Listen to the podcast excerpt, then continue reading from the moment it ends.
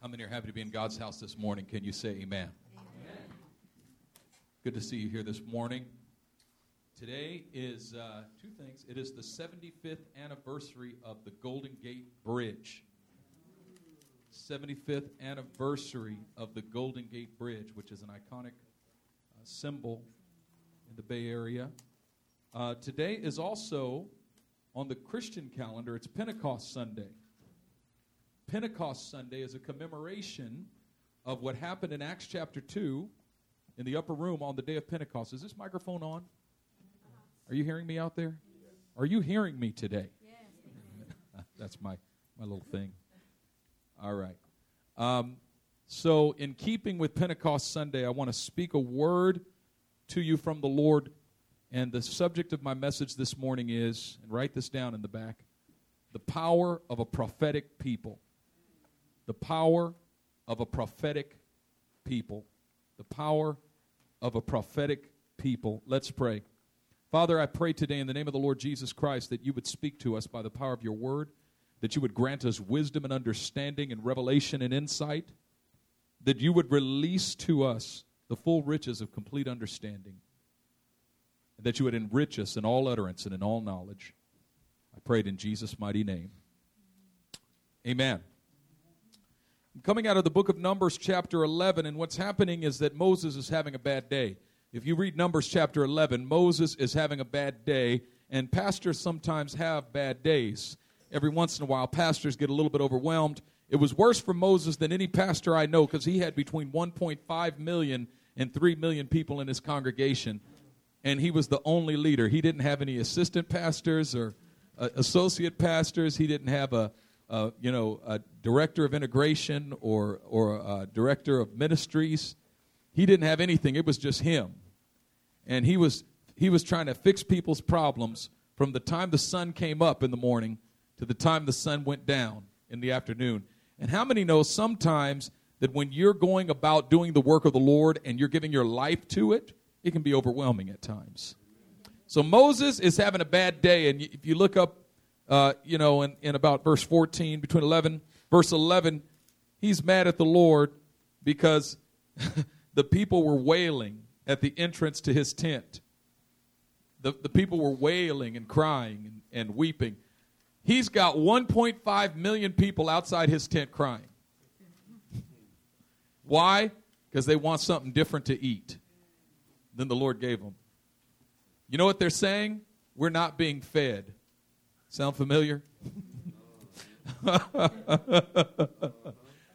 so, uh, um, you know, manna from heaven is coming, but the people are wailing outside Moses' tent, we're not being fed. And now Moses is going to pay it forward. He's going to give it to the Lord. Verse 11, he says, He asked the Lord, Why have you brought this trouble on your servant?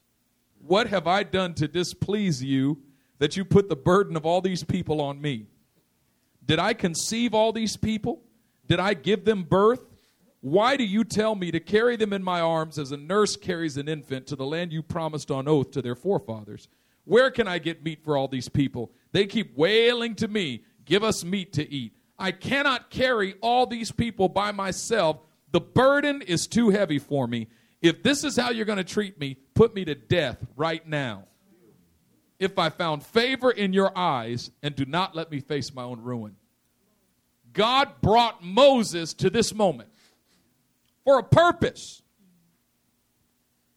He brought Moses to the place where he was done with his own leadership, to the place where he recognized that my ministry needs to come to an end.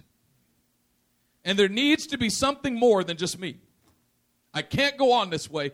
God, if you're going to leave me as the only one upon whom the Spirit rests, in the midst of 1.5 million people, kill me. I got 1.5 million people outside of my tent crying, wailing. I mean, these people are wail. Can you imagine a multitude wailing? Wah! I mean, like babies. Give us meat to eat. And God is sitting on his throne in heaven thinking, perfect. Moses, now you're ready for me to do what I'm about to do. because my plan all along was to exceed your ministry. My plan all along was to have more than a prophetic leader over my people Israel. But now my plan is to have a prophetic people. Not just a prophet, it was by a prophet that he brought them out of Egypt. But God's desire was never to have a people led by a prophet. His desire was to have a prophetic people. Follow me. Look at God's response to Moses, verse 16. The Lord said to Moses, Bring me 70 of Israel's elders who are known to you as leaders and officials among the people. Have them come to the tent of meeting, that they may stand there with you. I will come down and speak with you there, and I will take of the Spirit that is on you and put the Spirit on them. They will help you carry the burden of the people so that you will not have to carry it alone. You see what God says? God says, Moses, I'm so glad you've come to this point. I'm so glad you've come to the end of your rope. I'm so glad you've recognized the inadequacy of your own ministry. Now I can open the door and take your ministry and spread it out over the community. Take the anointing that's on your life and spread it out. Now I'm getting ready to take one Moses and multiply it over 70 elders. And I'm going to take the spirit that's on you and put it on them. But here's the, here's the difference. Now you're going to see them rise up in the same anointing that's on you. It's not going to be exclusive to you. There's going to be 70 other Moseses walking around here. Now you're ready for that. See, when you're at the place where you're saying, God, kill me, nobody can step on your toes anymore. Nobody's worried, well, maybe the pastor doesn't want me to help him lead. No, no, the pastor wants you to help him lead. He's in the tent praying, God, kill me. He's not in there saying, Lord, I hope nobody steps over my authority. He doesn't care about his authority anymore. He's not worried about his ministry anymore. He's not worried about his place and making sure people respect him anymore. He's saying, Does anybody want it? Anybody want to be the pastor? Anybody want to be the pastor? Anybody? Any takers? I would be glad to give you this place. And God says, now that you're at the place where you're ready to relinquish some things, now I'm ready to spread out the anointing over the people. Now, watch what happens. If you go down a little bit, down to verse 24. So Moses went out and told the people what the Lord had said. He brought together 70 of their elders and had them stand around the tent. Now, understand the tent of meeting is not the same thing as the tabernacle of Moses. The tabernacle of Moses, that was where everybody came to worship the outer court, inner court, holy of holies. Moses had his own tent in the camp, and it was called the tent of meeting, just outside the camp. It was Moses' personal prayer room. It was his prayer. It was the place where he went to meet with God by himself. Only person he took with him was Joshua the son of Nun. Everybody else, the scripture said that when Moses would go to meet with God at the tent of meeting, every man of Israel would come stand at the door of his tent and watch Moses. Why? Because when Moses would go into that tent, the glory of the Lord would come down on it. And God would stand in that tent in a cloud and speak to Moses face to face the way a man spoke with his friend. Everybody wanted to see Moses being spiritual in front of them. That's what the tent of meeting was. The tent of meeting was Moses' way of being publicly spiritual on behalf of the entire body. What Israel had in Moses was one professional man of the Spirit, one man who could hear from God. And God never intended that his people should be led by one man who could hear from God and nobody else can. That's the model that most churches take, isn't it? We pay the pastor to go to the tent of meeting and meet with God and then come back and tell us what he says. We don't know how to hear from God ourselves, but that's not our job. That's his job because he's the Moses. He's the pastor of the house, and his job is to hear from God and then tell us what God says. That was never God's intention. Matter of fact, whenever God puts a man at the front, he puts him at the front as an example of what he wants everybody in the house to do and to be. He puts him at the front as a sign of the inheritance of every son and daughter of the house. God wants a prophetic people, not just a few prophetic people. Are you with me? So, the tent of meeting, God says, Moses, here's what we're going to do. Go gather 70 of the elders of Israel and bring them to your personal prayer meeting place. Bring them to your prayer closet with you. Take them to the same place where I meet with you. Take them to that place where they have simply stood and watched you go and thought they would never have access to what you had access to. Take them to that place, and I'm going to meet with them there the way I've always met with you there. Take 70 of them. Now the community is watching, and there's 71 people going to this prayer meeting. It's not just Moses, it's Moses and the 70 elders. And they get there, watch what happens. Verse 25 Then the Lord came down in the cloud and spoke with him, and he took of the Spirit that was on him and put the Spirit on the 70 elders. Watch what happens. When the Spirit rested on them, they prophesied. 70 prophets speaking at the same time. Sounds like chaos, doesn't it? Almost sounds out of order. Sounds like what happened in the upper room in Acts chapter 2. See, we focus on tongues as if the gift of tongues was what happened in Acts chapter 2, but actually, what it says is that there were men gathered from every nation under heaven, and each of them heard the people in the upper room speaking their own languages, declaring the mighty deeds of God. What they heard was prophecy. What the people in the upper room experienced was tongues. But what the people outside of the upper room heard was prophecy. That is, they heard 120 people speaking the word of God at the same time. Now, the difference is in, in here in Numbers chapter 11, there were 70 out of 1.5 million that prophesied. In the upper room, 120 out of 120 prophesied that is in the upper room, God said, I'm not making any distinction. I'm no respecter of persons. I'm putting my spirit on everybody. And that is God's desire. Now, watch this. We see this all the way back in Numbers 11. We see the desire of God coming through so clearly here. Watch this. So it says, Then the Lord came down in the cloud, spoke to them, the Spirit rested on them, they prophesied, but then there's this little note at the end of the verse that says, But they didn't do so again they had a prophetic experience. They had not yet had a prophetic lifestyle. They had a prophetic moment. And that prophetic moment was the sign that God's Spirit rested on these 70 the way God's Spirit rested on Moses. And the purpose of the sign was to demonstrate that these 70 elders were authorized to make decisions the way Moses was. In other words, the whole burden of leading the people no longer rested only on Moses, now there were 70 others that could make decisions alongside Moses. That was the purpose of the sign. So these 70 go out into the camp of Israel and they start ministering to the people. And look what happens. Verse 26. However, two men whose names were Eldad and Medad had remained in the camp they were listed among the elders, but they did not go out to the tent. They didn't make the prayer meeting. Their names were on the list, but they didn't make the meeting. So you say, You missed out, right? They missed out, right? No.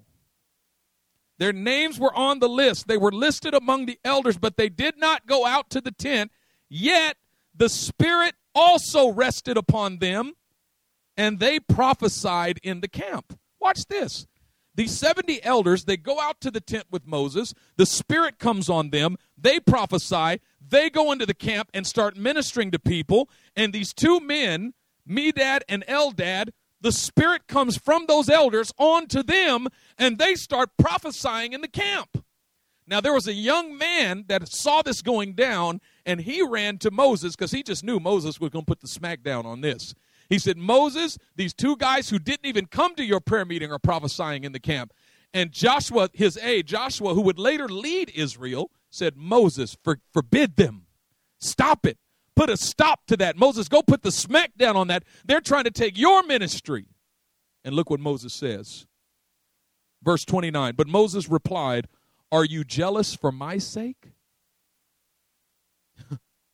Are you jealous for my Are you worried about me? You think they're stepping on my toes? Please.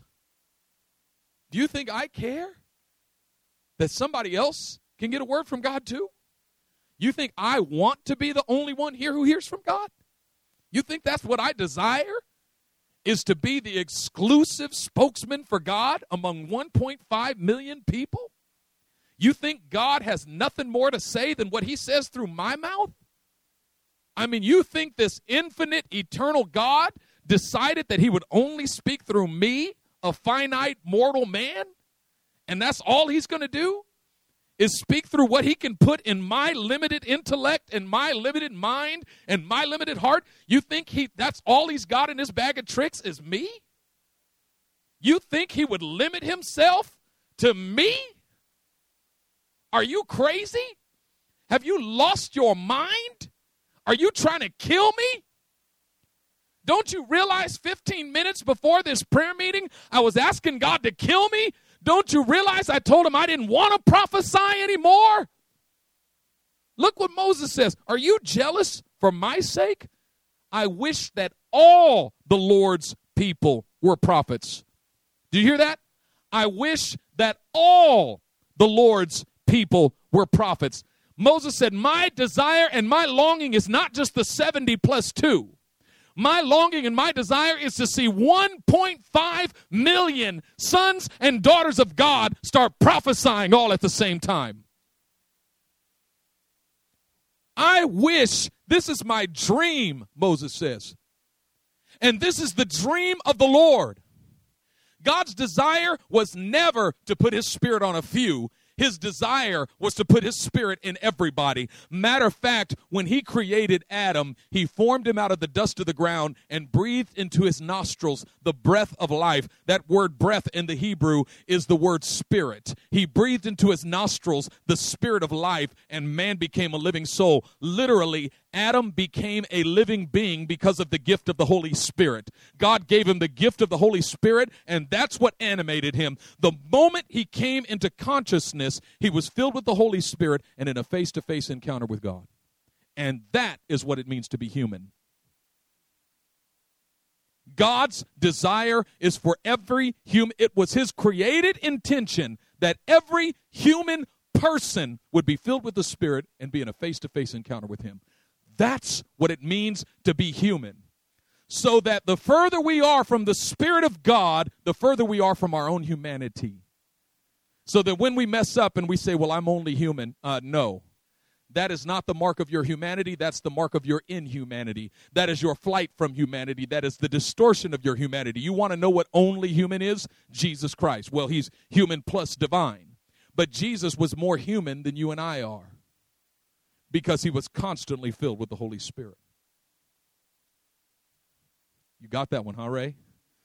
Yeah, I saw a revelation happen. The light just turned on for you right there.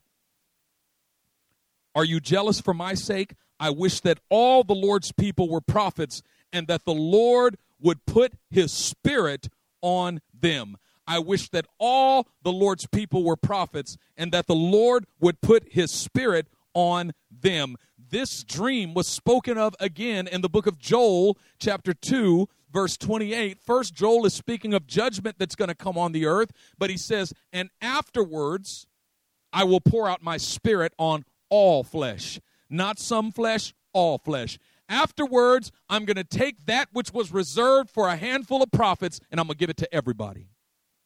I'm going to take that which was reserved for a few, and I'm going to pour out my spirit on all flesh, and your sons and daughters will prophesy. Listen, he says, Your sons and daughters will prophesy. Your little kids. Your children that you think are too immature to prophesy, they're going to prophesy. The ones that you think are still wet behind the ears and got no business prophesying, they're going to prophesy. Your sons and daughters will prophesy. Your young men will see visions. Your old men will dream dreams. Upon my servants and my handmaidens will I pour out of my spirit in those days, and they shall prophesy. And I'll show signs in the heavens above, wonders in the earth beneath. And it shall come to pass in those days that whoever calls on the name of the Lord will be saved. Joel 2 28. Now, Peter, on the day of Pentecost, after this event, they're gathered in the upper room. Tongues of fire appear over each head. They're all filled with the Holy Spirit. They speak in other tongues as the Spirit gives them utterance. And this crowd gathers to figure out what in the heck just happened. Do you know the first sermon of the Christian church, the newly formed Christian church, and it was the outpouring of the Holy Spirit that birthed the church. We should get that in our minds. When we think of a church plant, we should think of a fresh outpouring of the Holy Spirit because that's how the church. Listen, I've never, I've never seen a, a methodology for church planting that starts with an outpouring of the Holy Spirit. We need to rethink our methodologies for church planting. The first sermon Peter preached was an explanation of how of, of why people act the way they do when the Holy Spirit comes. We're so afraid that the Holy Spirit's going to come and do something that people don't understand. Don't you realize that that is our whole opportunity to preach? When the Holy Spirit does something that people don't understand, now we got a crowd of people gathered to figure out what in the world is going on with them crazy people, and now we got something to preach about. The whole reason Peter had an opportunity to preach was because the Holy Spirit did something that people thought was crazy and out of order. Why are we so afraid that the Holy Spirit is going to do something crazy? Christians are way too afraid of looking crazy. I think the problem is we don't look crazy enough. I mean, you talk to an invisible person, and he talks back to you. The world already thinks you're crazy. We're trying to take something that's supposed to look crazy to the world and try to make it look normal, natural. No, there's nothing strange about us. When we talk to that invisible guy, we do it in the privacy of our own homes to create a safe place so that you could see Christianity without anything of the Spirit in it. Mm, I'll leave that one alone. God wants all his people to prophesy. God's desire is that all his people would prophesy. Let me say to you that God's desire for you is that you would prophesy.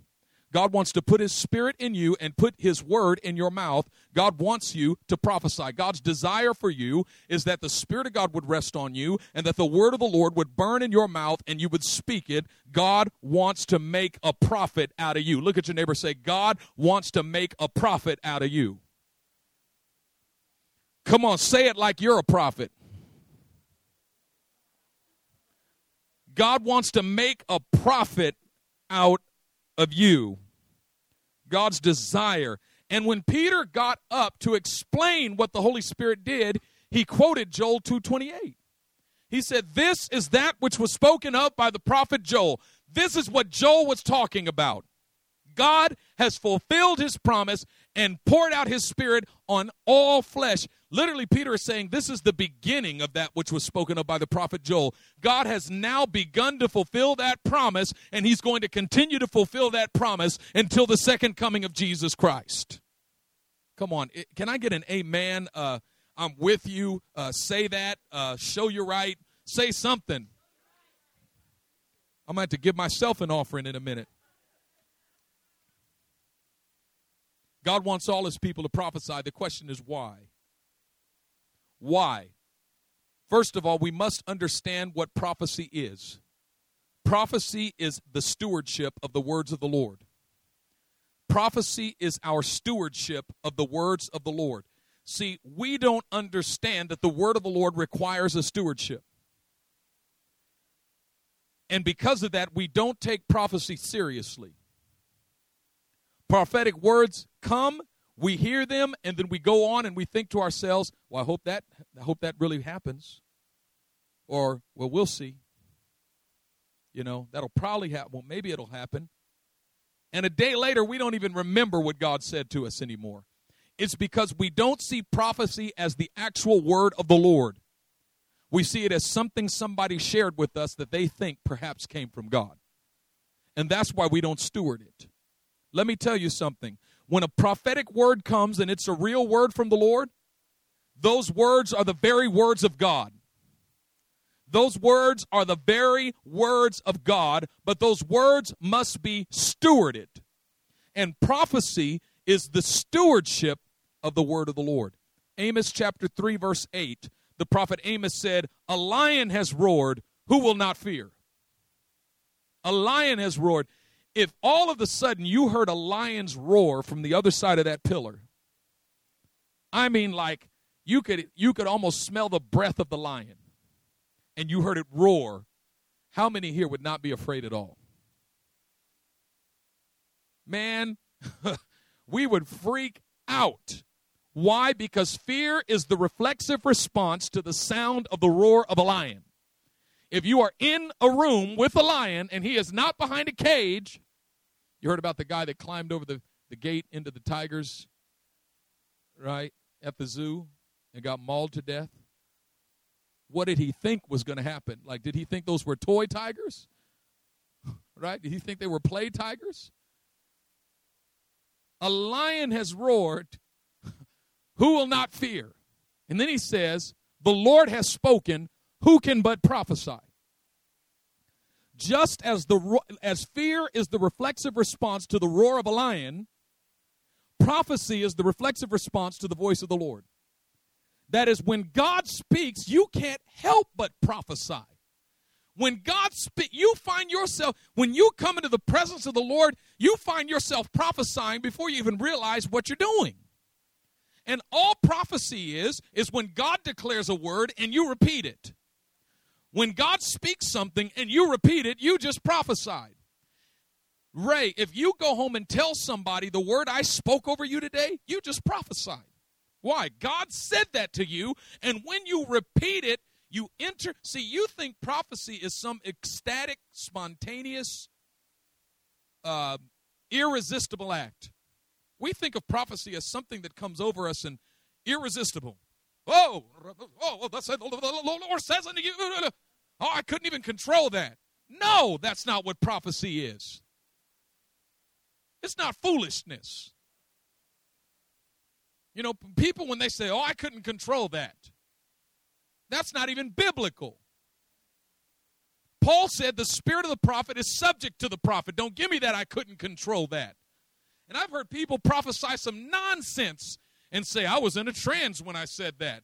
Well, it was the demonic trance, or it was just the flesh, because that wasn't even the Lord. You know, there's there's real prophetic words, but there's also uh, prophesying. You know, a prophely, not prophesy, prophely.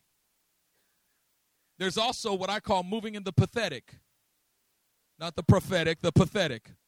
Said, I just got a pathetic word, and it wasn't from the Lord.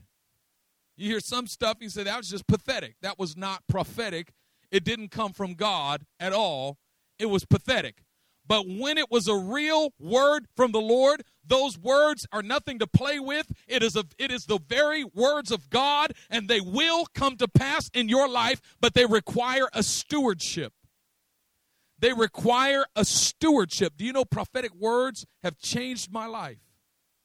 Prophet, uh, one prophetic word can shift you from one place to another place. One prophetic word can set you free from stuff that bound you. One prophetic word can, can give you the, the level of encouragement you need to fulfill your destiny in God. I could tell you story after story of prophetic words that came to me when I was young. I was on a bus when I was 17 years old, and an old woman began to prophesy over me. She looked at me. I, nev- I didn't know this woman from Adam, I'd never met her before. And she looked at me and said, Young man. I said, Yes.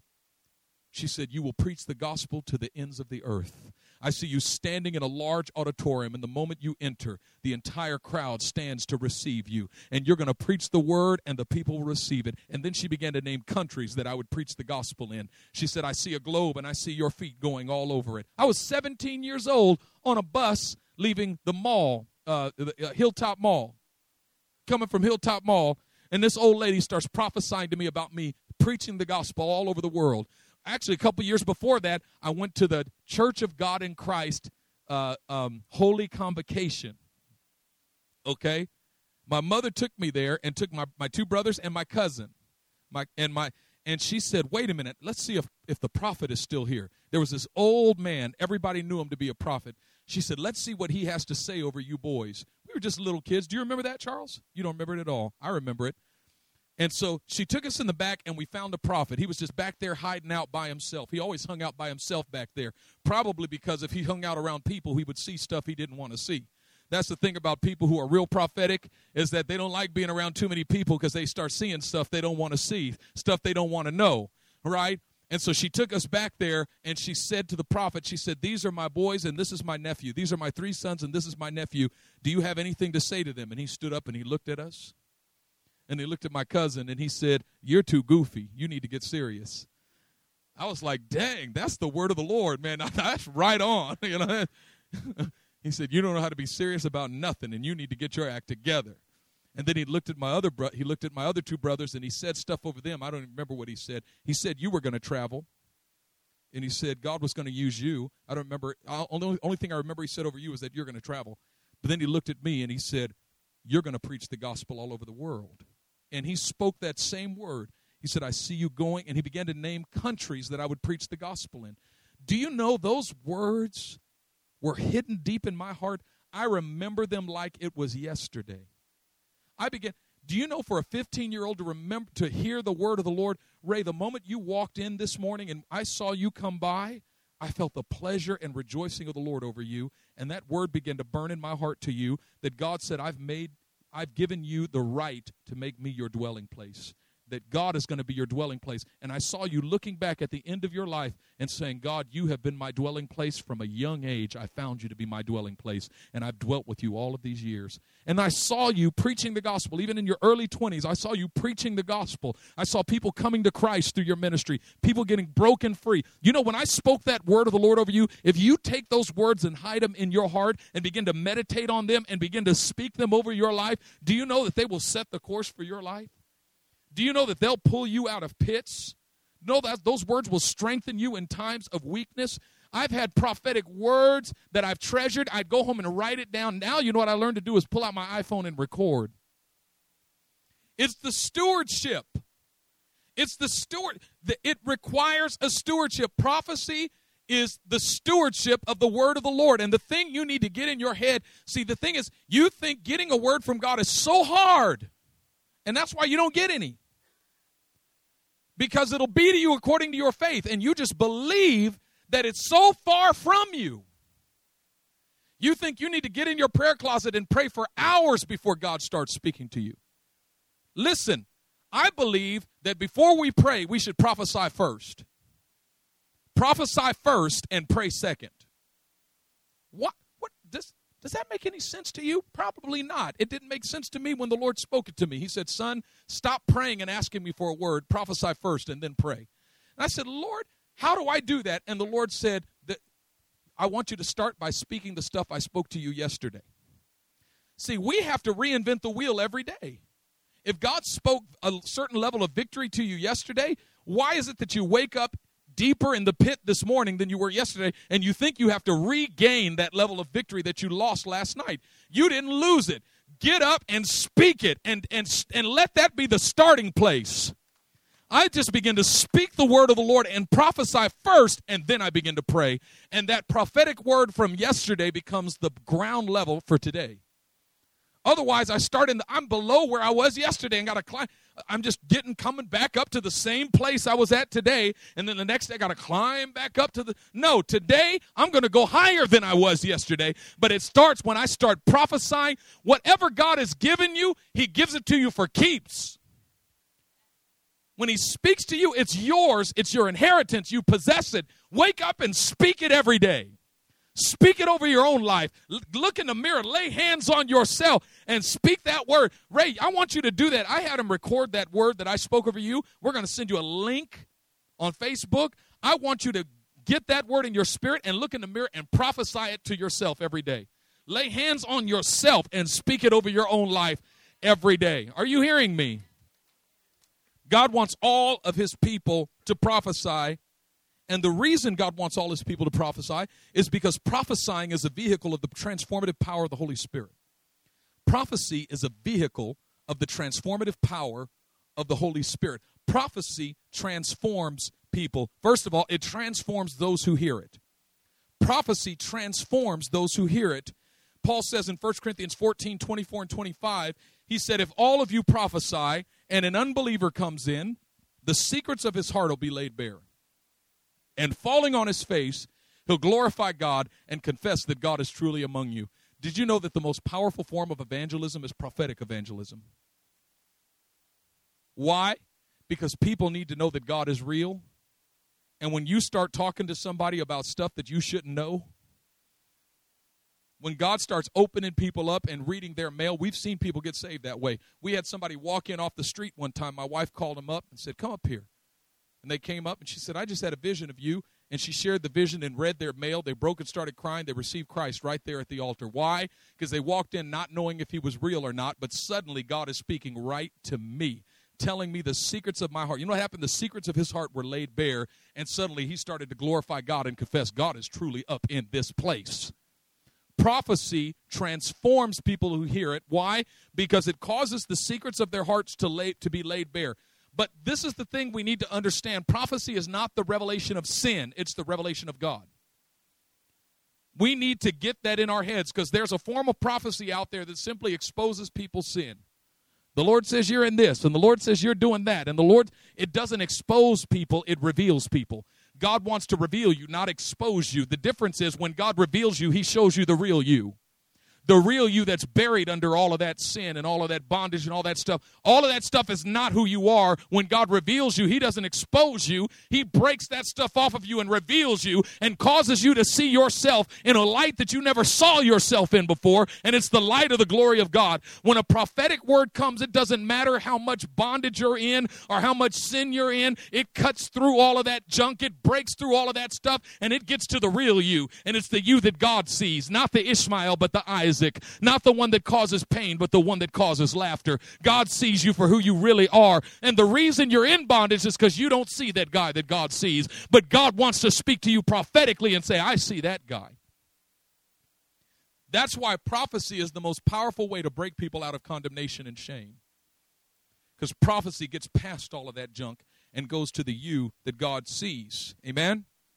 Prophecy imparts spiritual gifts prophecy imparts spiritual gifts. 1 Timothy chapter 4 verse 14.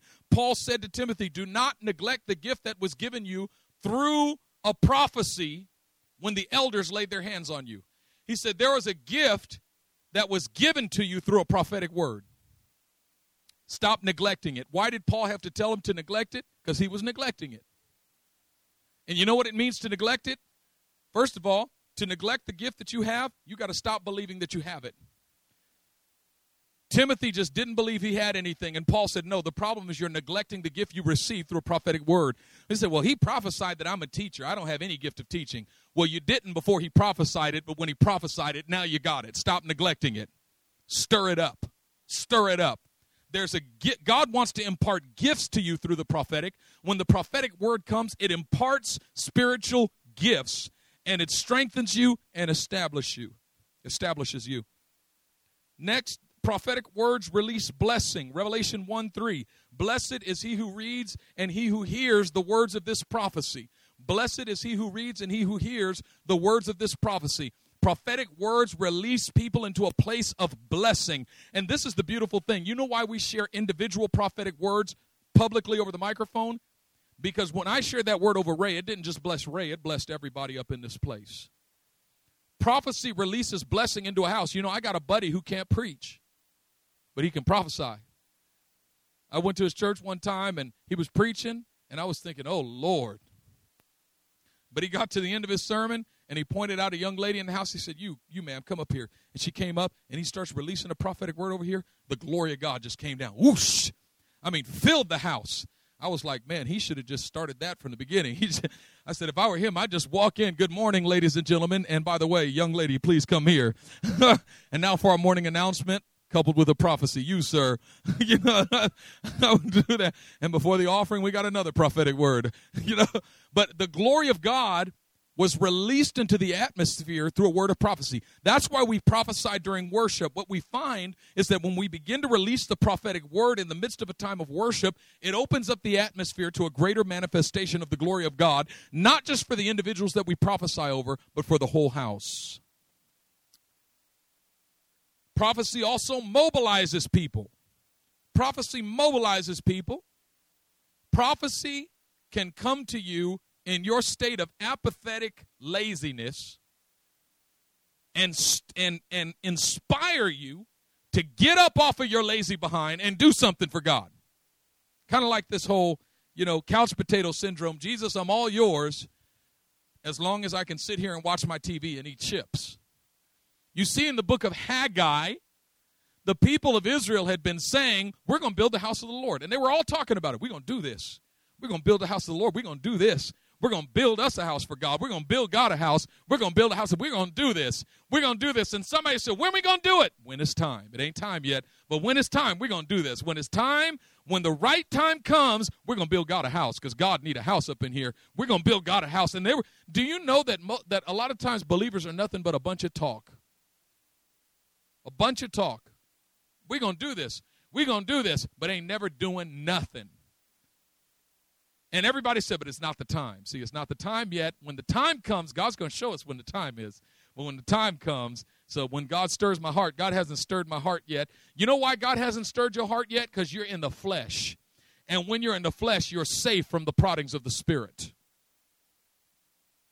So the prophet Haggai jumps up and he says, All of you are saying it's not yet time to build the house of the Lord, but yet it seems to be time for you to build yourselves paneled houses. Is it time for you to build yourselves? Oh, it's the right time to build your own house.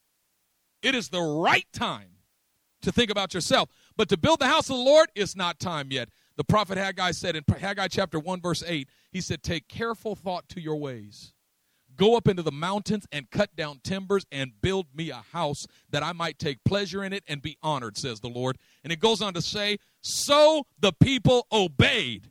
And when the prophetic word came, and the next thing you knew, you heard timber, and trees started falling down, and holes started being dug out of mountains, and rocks started coming out, and, and the foundation. Why? Because a prophetic word came that mobilized people, that moved people forward, that said, You've been sitting on your lazy behind. It's time to get up and get about the business of the, of the Lord.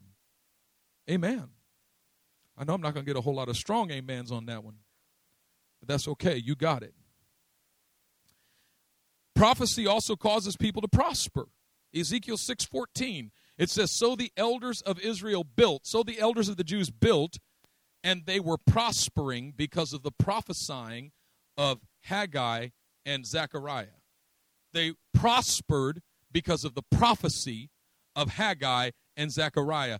The people prospered because of prophecy. Prophecy releases prosperity.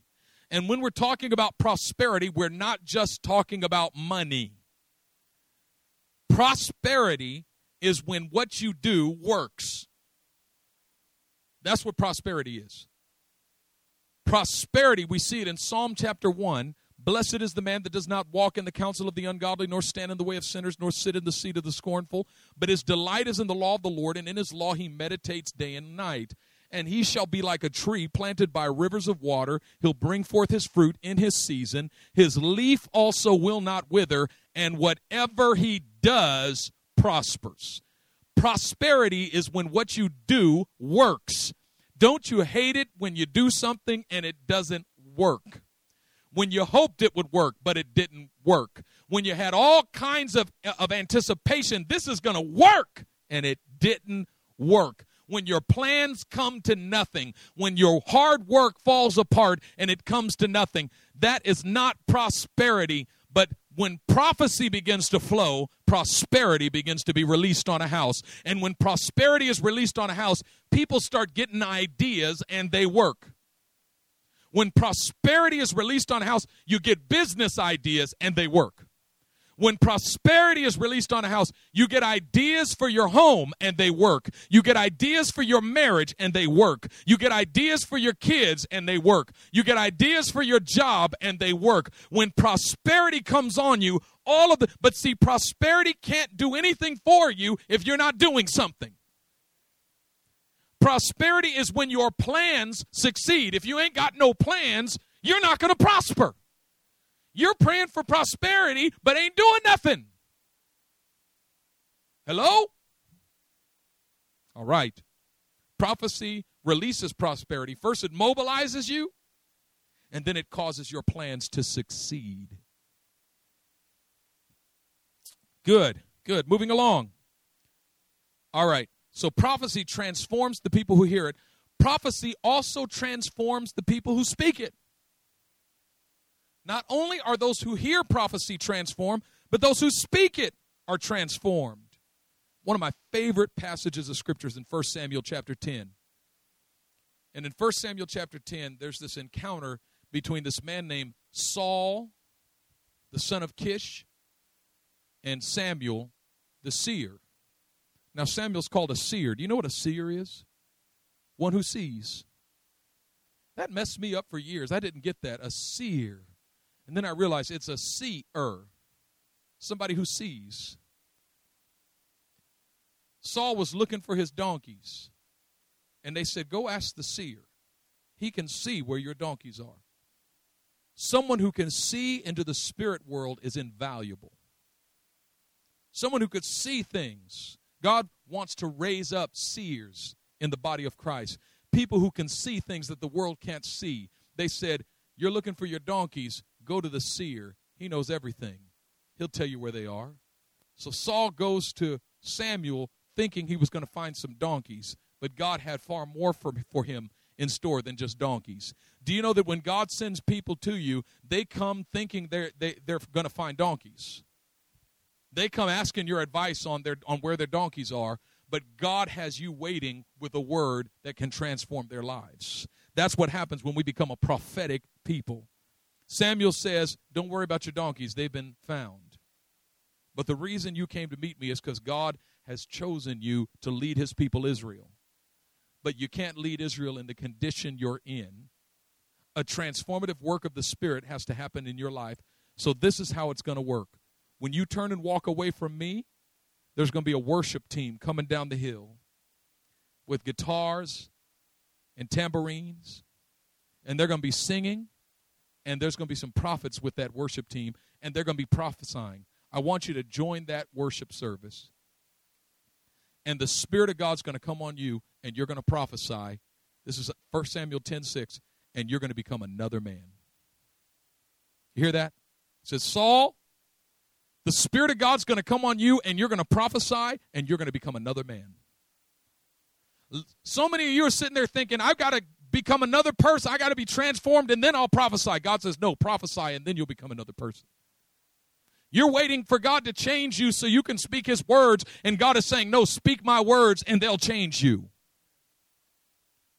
And Saul walked away from Samuel and he met that group of prophets coming down the hill. The Spirit of God came on him and he prophesied and he was transformed. He became another man and now he was prepared to lead God's people. You know what the problem is? You haven't started prophesying yet. I know you think the problem is you're not spiritual enough, or you too, you're too carnal, or you're too this, or you're too that. No, you just need to start prophesying. You need to just open your mouth and listen. When you come to the house of God and there's the whole worship team doing their thing, you should expect the Spirit of God to come on you so that you can prophesy. Because God wants all of His children to be prophets and speak the word of the Lord. Amen? You're transformed when you prophesy, not the other way around. The thing you need to realize is that the word is near you. Look at your neighbor, say, It's near you. Deuteronomy chapter 30, verse 14, Moses said, The word is near you. The previous verse, he said, The word is not up in the heavens so that somebody has to go get it. It's not out in the sea so that somebody's got to journey way out into the sea. Isn't, isn't that what prayer is typically like? You go into your prayer closet by yourself to pray, and you think, I got to go up into the heavenlies and get a word from God. I got to go out into the sea to get a word from God. I feel so far. You ever felt far away from God? You ever sat in your prayer closet and cried out to Him, Lord, please speak to me? You ever felt like you couldn't hear from God and you were just crying out, Lord, speak to me, Lord, speak to me? Do you realize that experience is unbiblical? Moses said, The word isn't way up in heaven so that somebody has to go way up into heaven and get it. It's not way out into the sea, so you got to go on this long journey. We have it in our minds. If I pray for three hours, then God will start speaking to me. God speaks to him because he prays four or five hours a day and he fasts. And all of that is the flesh. Not that it's wrong to pray, but to think that you can earn a word from God by praying a certain amount of time is the flesh. It's grace and grace is free. It means that when God gives it to you, He doesn't charge you for it.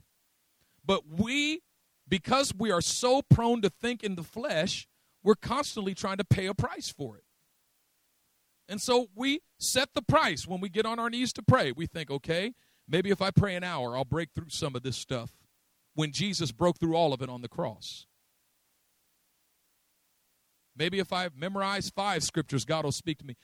Listen, I memorize scripture not to earn a word from God, but because I got the word of God. I pray not to get a word, but because I got a word. I fast not to get a word, but because I got a word. The problem is sometimes I just don't know what it is. But instead of going into my prayer closet and saying, God, speak to me, oh God, open my ears, oh God, I say, God, I thank you that the word is very near me. Look at Deuteronomy chapter 30, verse 14. The word is very near you. The word is very near you. You got to condition your heart and mind to believe that the word is very near you. Some of you are desperate for a word from God. Oh, I got to hear from God. The word is very near you. It's not far, it is very near you. He said it's in your heart and it's in your mouth to speak it. It's in your heart to believe it, and it's in your mouth to speak it. Stop asking God for a word. It's already in your heart, and it's already in your mouth. It's already there. It's al- listen. You got to believe that it's there. You got to believe the word is already there. The word is there, waiting for you. It's sitting in your heart, waiting for you. It's sitting in your mouth, waiting for you to just begin to speak it. You know, the trick to prophecy is prophesy. Just prophesy. He said, Well, I don't know what to prophesy. Well, you know something. Prophesy that. Prophesy what you know to be true. Prophesy what you know that God has spoken. The thing that you got to get out of your mind is that God speaks temporary words. God does not speak a temporary word. He said, Heaven and earth will pass away, but my word will never pass away. If he spoke it 10 years ago, it's still valid today. I'm still prophesying stuff that he spoke to me when I was 17 years old. Why? Because I haven't seen it come to pass yet. So I'm going to prophesy it until it comes to pass. When God gives me a word, I prophesy it, I tweet it, I speak it, I memorize it, I Facebook it, I I I LinkedIn it, I whatever. I put it on my eBay. you know, nowadays you get a friends, you, you get friends requests from everything. I want to be your Yelp friend. Why do I need Yelp friends? Getting all of these friends requests. Can I be your Craigslist friend? I don't need that. I got Facebook. That's enough. Follow me on Twitter. Anyway, the point I'm making yes, the word is very near you. The word is very near you, it's not far. We have to condition our minds and hearts to begin to believe that the word is near us.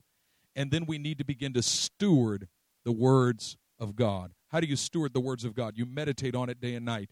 Do you know what your greatest source of prophecy is? The Bible.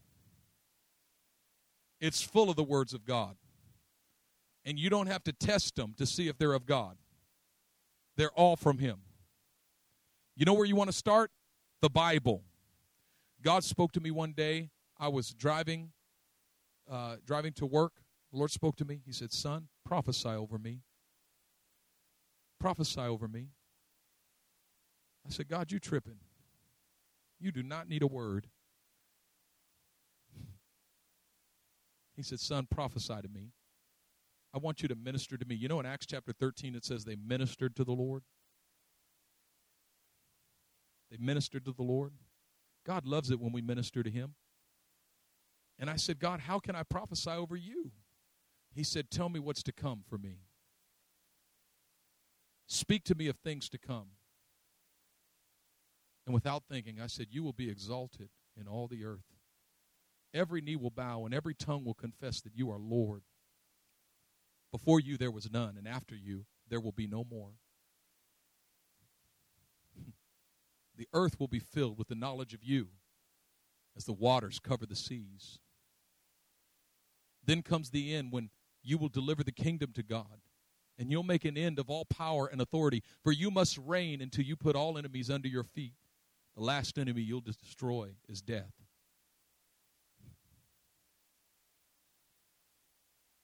You'll descend from heaven with a shout, with the trumpet of God, with the, arch- the sound, the shout of the archangel. The dead in Christ will rise first, and we who are alive and remain will be caught up in the clouds to be with you in the air, and so shall we ever be with you. All of a sudden, I realized that prophesying to the Lord, what we call it, is worship. Anytime you worship, you're prophesying to God and you're speaking to Him of things to come. You know, if you start prophesying to God, He'll start prophesying to you. If you start speaking to Him of things to come in His life, He'll start speaking to you of things to come in yours. Prophesy to the Lord. Prophesy to the Lord. Speak to Him of that which is to come, and He'll open the windows of heaven over your life. You're going to prophesy. You need to begin to believe it. You're going to prophesy. You're going to speak the words of the Lord. Let's pray. Father, I pray today in the name of the Lord Jesus Christ that you would begin to open the windows of heaven over us. That you would begin to open the windows of heaven over us. Lord, I pray for keen discernment in this house. I pray for open ears and open eyes and open hearts and open minds. And I pray that you would judge by the power of your Spirit, that you would begin to teach us to discern between that which is of you and that which is not. And that you would take us into the river and begin to speak to us by your Spirit. Father, I thank you that you have desired a prophetic people, not just a prophetic person. That There's one prophet like unto Moses, and his name is Jesus. But you want us to be in the company. Your vision for the church is the upper room. Everybody prophesies, everybody speaks the word of the Lord. The Spirit rests on the entire assembly. And God, I pray that you would begin to condition our hearts and minds for that reality, that we'd begin to live in it, that we'd begin to expect it I thank you that you're doing it even now, even as we pray. But I pray you'd teach us to prophesy to you, that we would begin to speak of things to come. That we would begin to speak out of the knowledge that we have.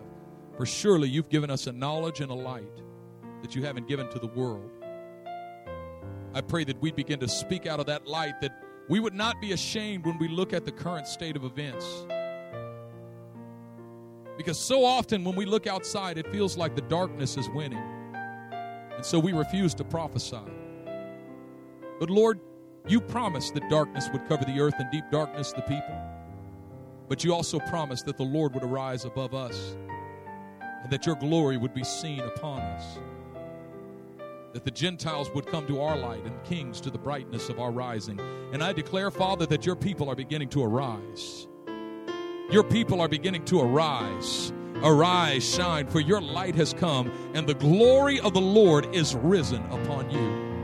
You are my prophetic people, says the Lord. You are the people that I have chosen for myself, and you will declare my praise.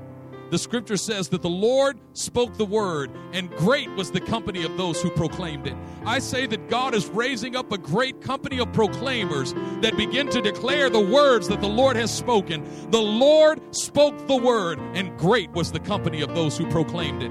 I say that you are called to be a proclaimer of the words of God. You'll speak of things to come. God has made you a sign, He's made you a wonder. And I speak blessing over your life this morning in the name of Jesus. May you be enriched in all utterance and in all knowledge. May you come short in no spiritual gift as you wait for the revelation of Jesus Christ from heaven. And may times of refreshing, of refreshing come from the presence of the Father until the day he sends Jesus, whom the heavens must receive until the appointed time. I speak blessing and encouragement. And I release you to hear and to speak the very words of God. In the name of Jesus Christ.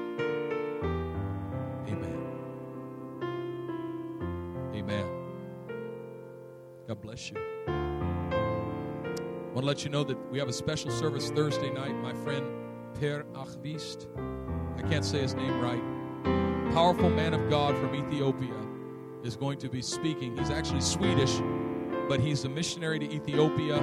He does mass crusades there, moves very powerfully in signs and wonders and mighty deeds. As a church planter around the world, planted six churches in the former Soviet Union, and uh, just done some mighty work for God. And he's in the Bay Area, and he's going to be preaching Thursday night. So, can we just pack out this house Thursday night? Invite your friends, family members. This is a mighty man of God. He sees blind eyes, deaf ears open, the lame walk, all of that stuff. He sees it on a regular basis. And so God uses him mightily. I'm just believing that God's going to use him powerfully here at Living Hope on Thursday night. Hope to see you there. God bless you. We're dismissed.